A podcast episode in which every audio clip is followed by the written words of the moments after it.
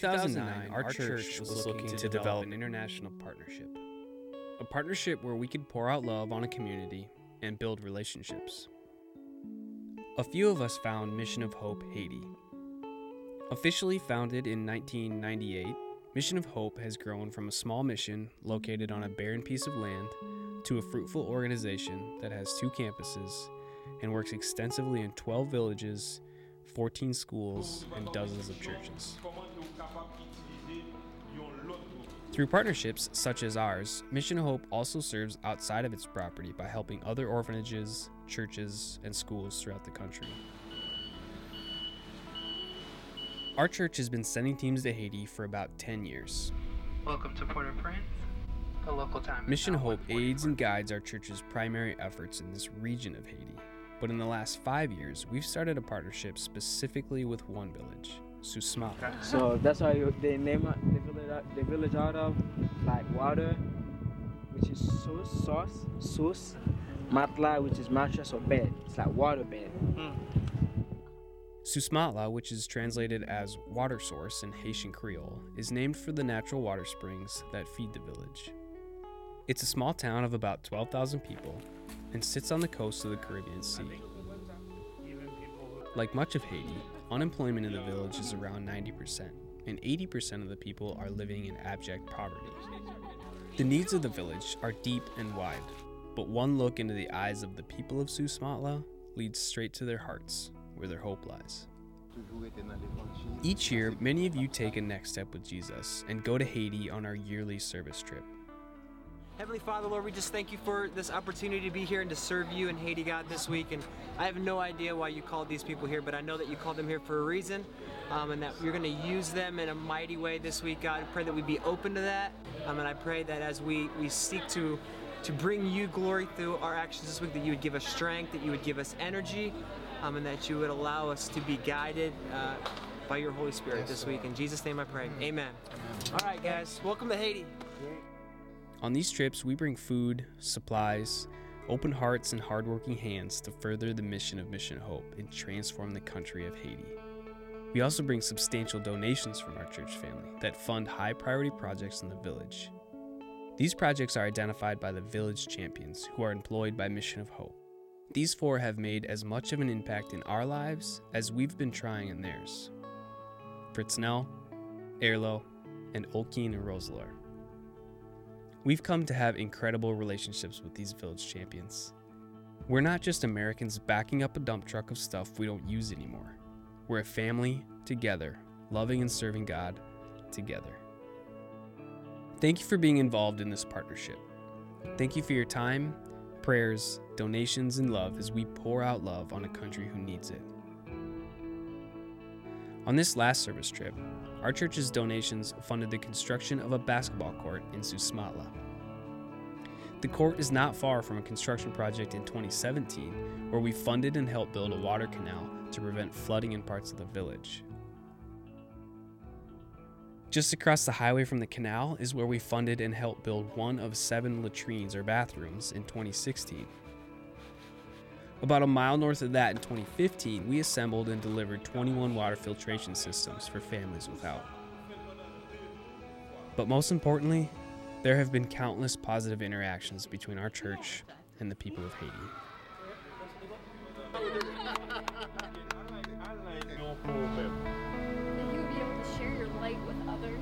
that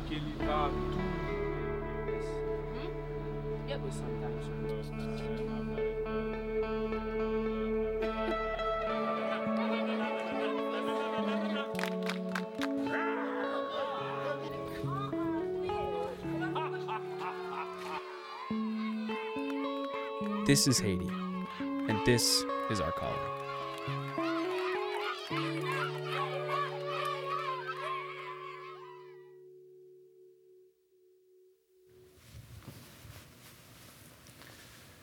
Well, good morning.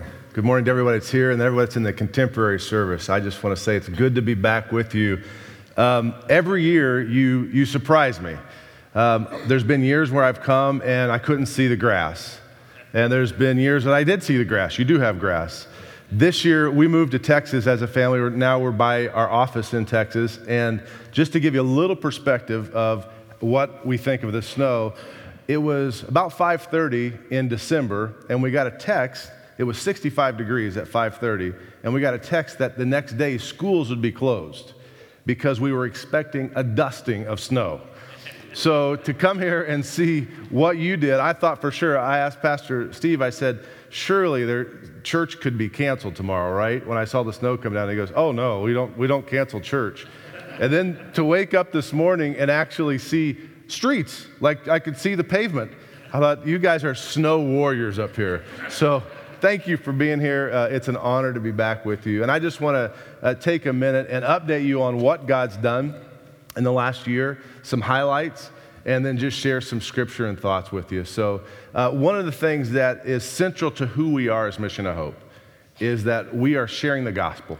That's what we believe Christ has called us to do. And this year, we saw over 1,700 people make first time commitments to follow Christ. Amen? Uh, that is our existence. If we don't share the gospel, if we're not doing that in every program that we do, then we consider that a failure because we believe that's what God's called us to do. Another thing that, that's happened since the earthquake in 2010, we've had multiple people living in tents. Now, if you can imagine that, eight years of people still living in tents.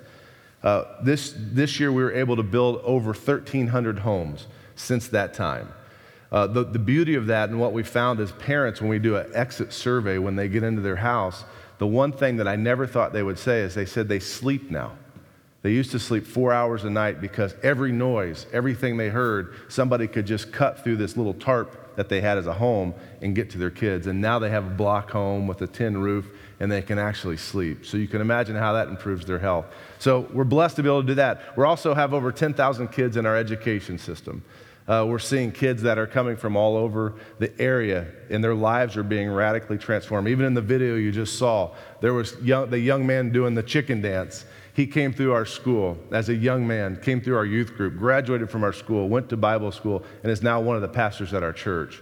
So education is critically important. And as was as Brian said, there are many profiles back in the back that you can sponsor a child if God lays it on your heart. We need you to do that because when you do that, that allows us to take another child in that's right now not being sponsored. One of the things that we do is we're able to give food to kids. And this past year, we were able to give over 91,000 meals a day to children throughout Haiti. Uh, you saw the forklift in the video. That's in our warehouse where food's coming in and going out all the time. What a blessing it is to be able to give nutrition to children. It allows us to impact their lives, but it also allows us to impact their hearts and to talk to their families. And yesterday, you all packed 60,000 meals. If you were part of that or you gave towards that, thank you.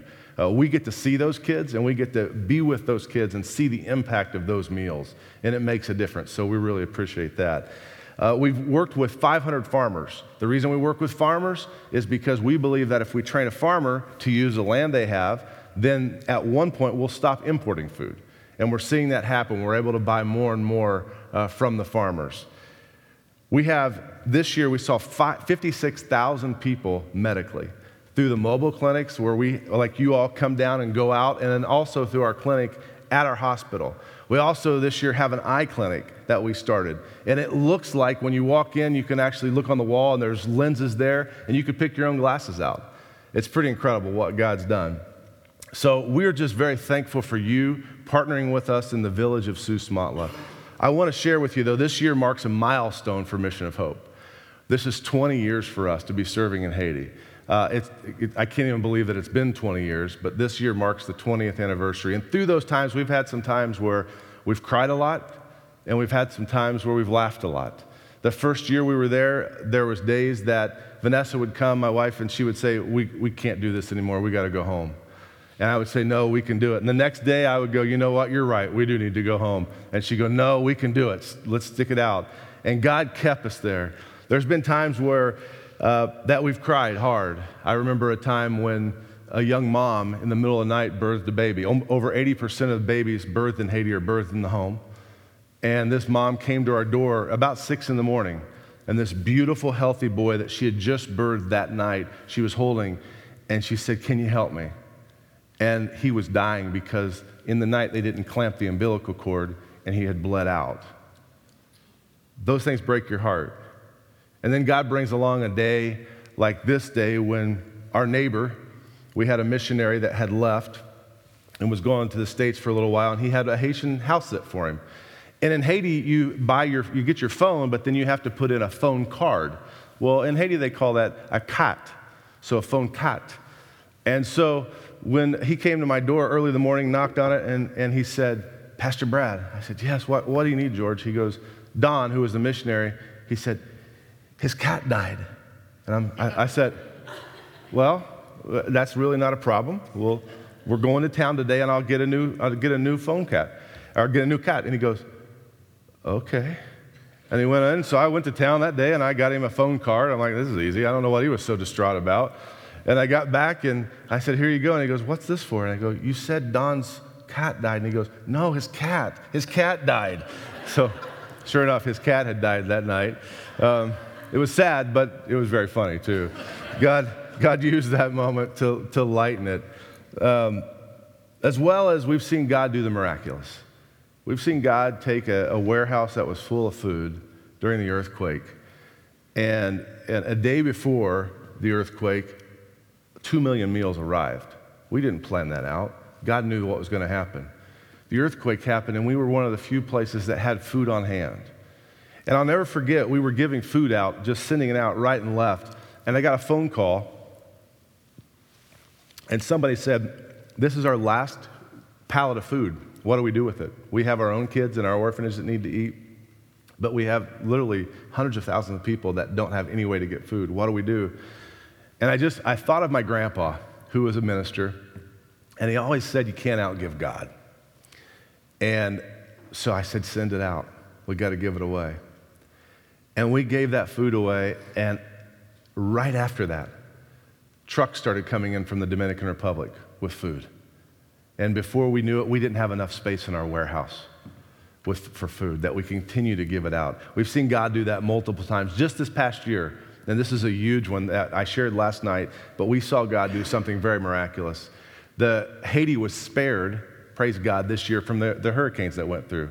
Uh, it went north of us. It hit almost every other Caribbean island except for Haiti and the Dominican Republic, but it went north of us to a little island called the Turks and Caicos.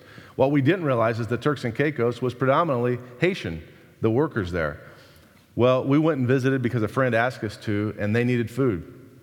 All the shipping lines were shut down because the hurricanes were still going through, but in our warehouse in Haiti, we had food. And so, but that food had, was sent to Haiti, cleared by the Haitian government to be used for the Haitian people. So, for us to use that, we had to go to the Haitian government and say, Would you allow us to take this food that's for your people and send it to the Turks and Caicos, another group of people. And we got all the way up to the president, and they agreed to send it. And the prime minister came and saw the boat off. And it was the first time in Haiti's history that we were able to see Haiti become a sending country versus a receiving country. It was a big, big deal. So we've seen God in the last 20 years do many miraculous things, but we're believing for many, many great things to come. So this morning, I want to just share with you a few things that I've learned and, and start with the two questions that we always get asked. The first one is this Why do you care so much about Haiti? We're going to answer that one. And the second one is this When will you stop growing? Everybody always sees Mission Hope continue to grow. And I think that's a good question. And to answer that, I'd like us to go to the scripture that Pastor read this morning of Luke 10. If you, if you have your Bibles, you can open them, but I'll just read it for you here. Luke 10, 25 says this on that one occasion, an expert of the law stood up to test Jesus. Teacher, he asked, What must I do to inherit eternal life? What is written in the law? He replied. How do you read it? I love, I love the fact that Jesus didn't answer the he could have answered the question. He could have said, Here's what it is. But instead, he put it back to this expert and said, well, What do you think? And the expert says, he answered, Love the Lord your God with all your heart, with all your soul, with all your strength, and with all your mind, and love your neighbor as yourself. You, do, you have answered correctly, Jesus replied. Do this and you'll live.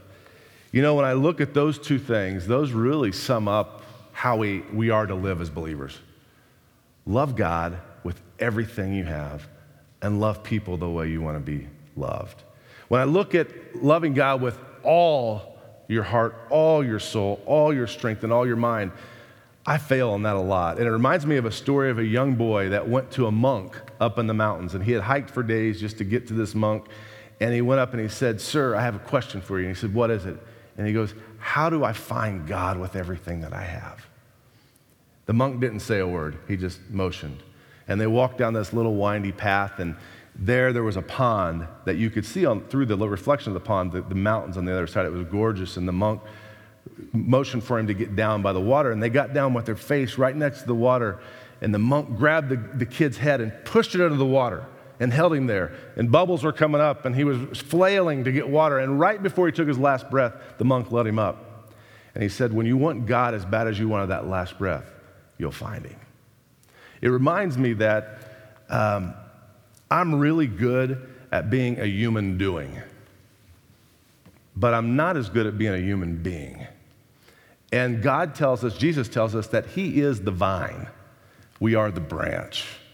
If we'll abide in Him, He'll abide in us. And what it reminds me of as believers is that we, we have to have that time where we abide in Christ, where we're, we're humans just being in His presence. When you go back to the garden, that's really what He created man for, was to be with Him, that being. And so I would challenge you that we have to be humans that are, are being with Christ, with being with Him. That's the only way that we're ever going to have all of our heart, all of our soul, all of our strength, and all of our mind, is if we stop, we take time, and we become humans that are being with God. The second thing is this, is he says, love your neighbors as yourselves. Now, the question I have for you is how much do we love ourselves? So I, I, I'm, I'm kind of an older guy for smartphones. But the one thing that I know is when I take a picture, they don't call it othersies, they call it selfies. I'm taking a selfie. Why do they call it that? Because I love to take pictures of who? Myself. If you watch kids today, I have a few, I'll see them in the back seat and they're doing this. and they take a picture and they send it. Why? Because we are inherently taking care of ourselves. You don't ever have to teach your kids how to say mine. They know how to say it early on. Mine, because we know how to take care of ourselves. I'll never forget JD, our oldest son, when he was 13 months old. We just had him. Uh, we didn't have him, I'm sorry. We just adopted him. And he came to our house and he, he got five Matchbox cars. This was like the only thing JD had was there were these five Matchbox cars. He loved them. And we went back to the orphanage that he came from. And this was a very bad orphanage where it was just kids were starving. And we noticed that JD took his Matchbox cars. We're like, what's going on, JD? And so we get to this orphanage, and he went around to the kids, his buddies that he'd lived with for years, and he gave all of his cars, his cars away. And I just thought, that is a picture of how we should live. The fact that we've been adopted in to the family of Christ that we have a father that has many Matchbox cars. And we can give away what we have when we see someone that has a need. The question that I ask myself is if I moved away from my neighborhood or I moved out of where I am daily, my school or my church or my community, would people miss God's presence? Would they miss Jesus showing up through me? Or would they not even miss me at all? Really, that's the test of if we are treating others as ourselves if we're treating our neighbors that way. But then the Bible goes on to tell us, and I know you all studied this a couple weeks ago, but st- talk about the Good Samaritan. And I have a video clip that I'm going to show you. Now, I want you to know I tried to make it a VeggieTales video clip. I couldn't find a VeggieTales one that was short enough. So this is more like off the VHS era. Uh, but I think it does a pretty good illustration of illustrating the Good Samaritan. It does take a few liberties that aren't in the Bible, as you'll see. But let's watch this.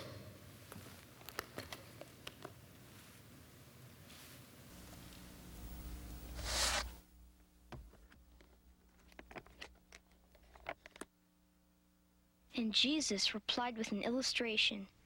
A Jew going on a trip from Jerusalem to Jericho was attacked by bandits.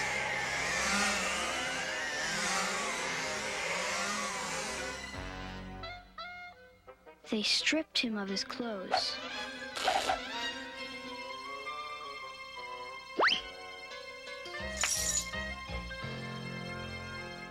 They stole his money.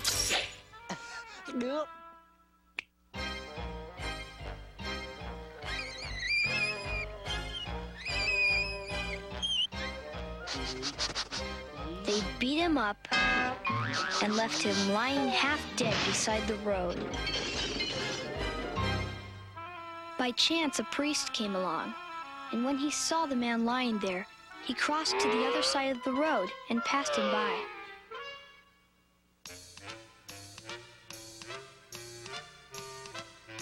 A temple assistant walked over and looked at him lying there.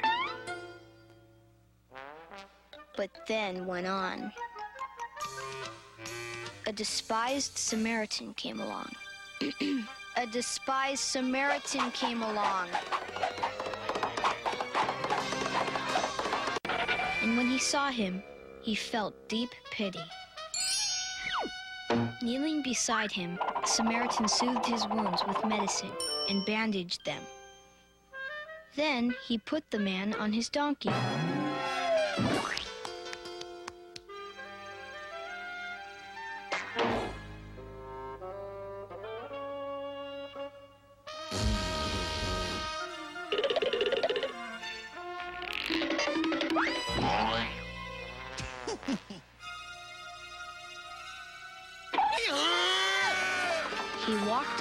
Beside him.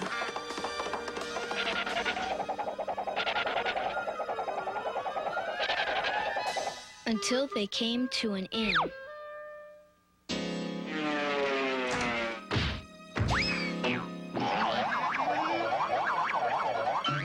There he nursed him through the night. Next day, he handed the innkeeper two $20 bills and told him to take care of the man. If his bills run higher than that, he said, I'll pay the difference next time I'm here.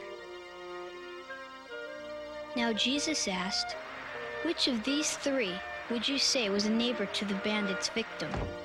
The man replied, The one who showed him some pity. Then Jesus said, Yes, now go and do the same.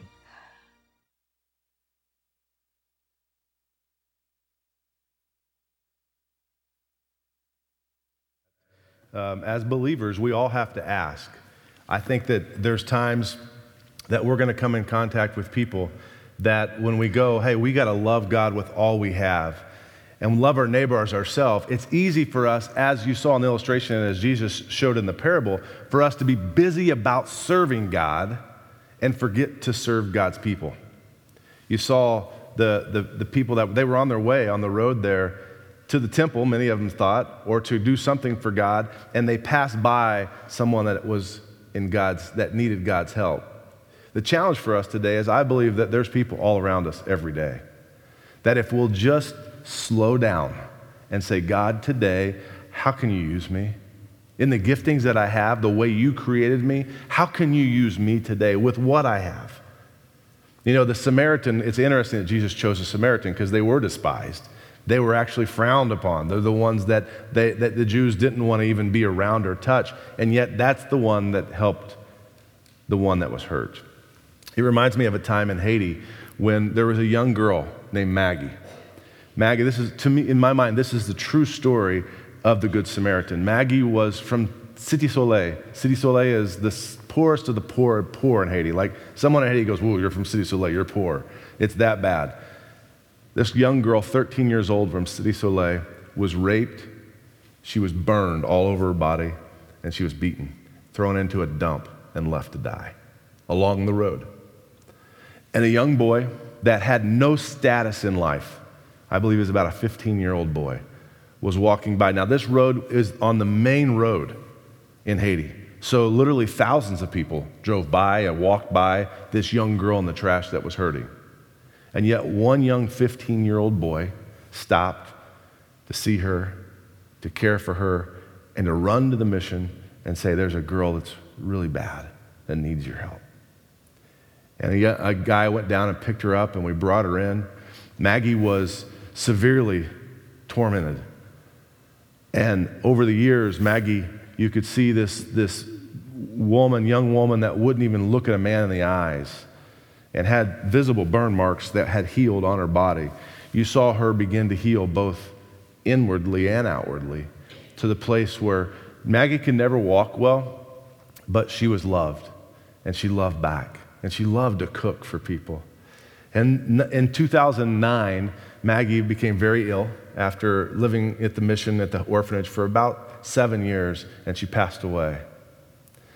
And it was one of the saddest and most uh, joyful ceremonies to know that this young girl that the world had abandoned and put in a dump and had used and abused was saved by God. She had a relationship with Christ. And on that day that she passed away, she passed away knowing she was loved by her brothers and sisters because there was a good Samaritan, and knowing that she was loved in the secure arms of Jesus Christ. I just think that's a powerful story of God working through a person that had nothing and yet chose to use what they had to love this young lady. I want to share with you, real quick, about a guy named Edward Kimball. How many have heard of Edward Kimball? Anyone? Okay, Edward Kimball, you're going to know, know him here in a minute. Kimball was a Sunday school teacher. Now, some of y'all might teach a class, some of you might work at a school, but Kimball was a Sunday school teacher who not only prayed for hyper boys in his class, but also sought to win each one of them to the Lord personally. He decided he would be intentional with every single last one of them.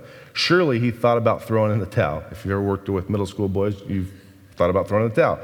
Um, one young man in particular didn't seem to understand the gospel, what, the gospel was about. So Kimball went out of his way to the shoe store where he worked, and he was stocking shelves and confronted him in the storeroom with the importance of a personal relationship with Jesus Christ. The young man was D.L. Moody, Dwight L. Moody. In the stockroom on that Saturday, he believed the gospel received for Jesus Christ. He received Jesus as his Savior. In his lifetime, Moody touched two continents for God with thousands professing Christ through his ministry. Now, if I stop there, that'd be enough. That, that man that was faithful, that took care of him. But the story doesn't end there. Actually, that's where it begins. Under Moody, another man's heart was touched named Wilbur Chapman. Chapman became an evangelist who preached to thousands. One day, a professional baseball player had a day off and attended Chapman's meetings. His name was Billy Sunday. Sunday quit baseball and became a part part of Chapman's team. Then Chapman accepted the pastorate of a large church, and Sunday began his own evangelistic crusade. Billy Sunday was one of the founders of Youth for Christ, but it doesn't end there. Another young man was converted by the name of Mard- Mardochio Ham. He was a scholarly, dignified gentleman who wasn't, sure, wasn't above renting a hearse and parading it through the streets advertising his meetings. When Ham came to Charlotte, North Carolina, a sandy haired, lanky young man, then in high school, vowed he, he would go and hear, he wouldn't go hearing him preach. His name was Billy Frank, and he was called, by, that was what he was called by his families. Ham announced that he would, in fact, he knew in fact that across the street there was a house of ill repute that the local high school boys and male students were skipping lunch to go visit. When the students decided to interrupt the meeting, Ham Bill, Billy Frank decided he would go see what happened. That night, Billy Frank went and was intrigued by what he heard. Returning another night, he responded to the invitation and was converted. Billy Frank eventually became known as Billy Graham, the evangelist who preached to more people than anyone who's ever preached before three million people. Billy Graham this year, or th- just this week, went to be with the Lord. What an incredible party in heaven that they must have had when Reverend Graham entered heaven. But I say that all to say there was one man that many years before, just like you, came to church and he took the time to love one young man and to see him to faith. Today, I challenge you to love the Lord your God and to love your neighbor as yourself. And it may be just as much as sharing your faith with them. I want to end with these things, and then we're going to watch a short video. Things to come at Mission of Hope. We have a thousand homes we're going to build this year for the Lord. We're excited about that. We want to give nutrition, go from 91,000 to 120,000. We're building a sports complex that will reach 3,000 kids a week. We have our diesel mechanics and our IT classes that are kicking off in our technical school. We also have a child development center that's going in for children before they enter the age, school age years, for moms that are going to work. Uh, we also have major companies that are coming in around us that we're going to be able to send our folks to. We have our, our ship, True North, that's going to places and ministering to people that we've never been to, and most people have never seen the medical services that we're able to bring them. We're opening three new campuses this, this next year across Haiti. And we've changed our focus to what we call the Healthy Four. We're launching that. Every village, we believe, every village needs a healthy church, needs healthy people, needs healthy schools, and they needs a healthy economy. We're believing God for greater things than we can ever imagine. But it all goes back to the one. Goes back to that one child that needs God's love, that one mom that needs her, her child cared for medically, the one person that God's put in your life that needs prayer. That could be the next Billy Graham. The question is, what are we going to do? May we see God's kingdom come. May we love God with everything we have, and may we see every person as our neighbor. Now, I go back to the question we started with why are we still in Haiti? Why do we care so much about Haiti? Because they're our neighbor and they're in need. When will we stop? It's simple when our neighbor's not in need anymore. So, to close, I want to just to celebrate what God's done by this video. That's John Jack who was filmed in Source Matelas, the village that you all partner with. Thank you.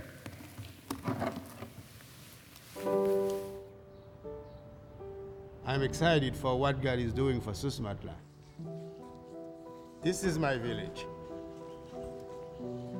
For a long time, we did not have clean water. We did not have good school for the children, so kids just stay home. So many people died because we do not have medical care. That's break my heart. There was not much hope here. Mission of Hope came to our village, worked with the pastor to bring help to our people. So much has changed. We now have clean water. We have good schools where children have a Christ-centered education and nutrition. And now medical clinics come to the village to provide care for the people. There are many who are sick, they are now getting help. Mission of Hope does all through the local church. So people are hearing about Jesus. People are learning what it means to be a disciple. People are changing physically and spiritually in this village. There is hope now. That makes me happy to see what God is doing for my village. And the same way He can do it for the whole country.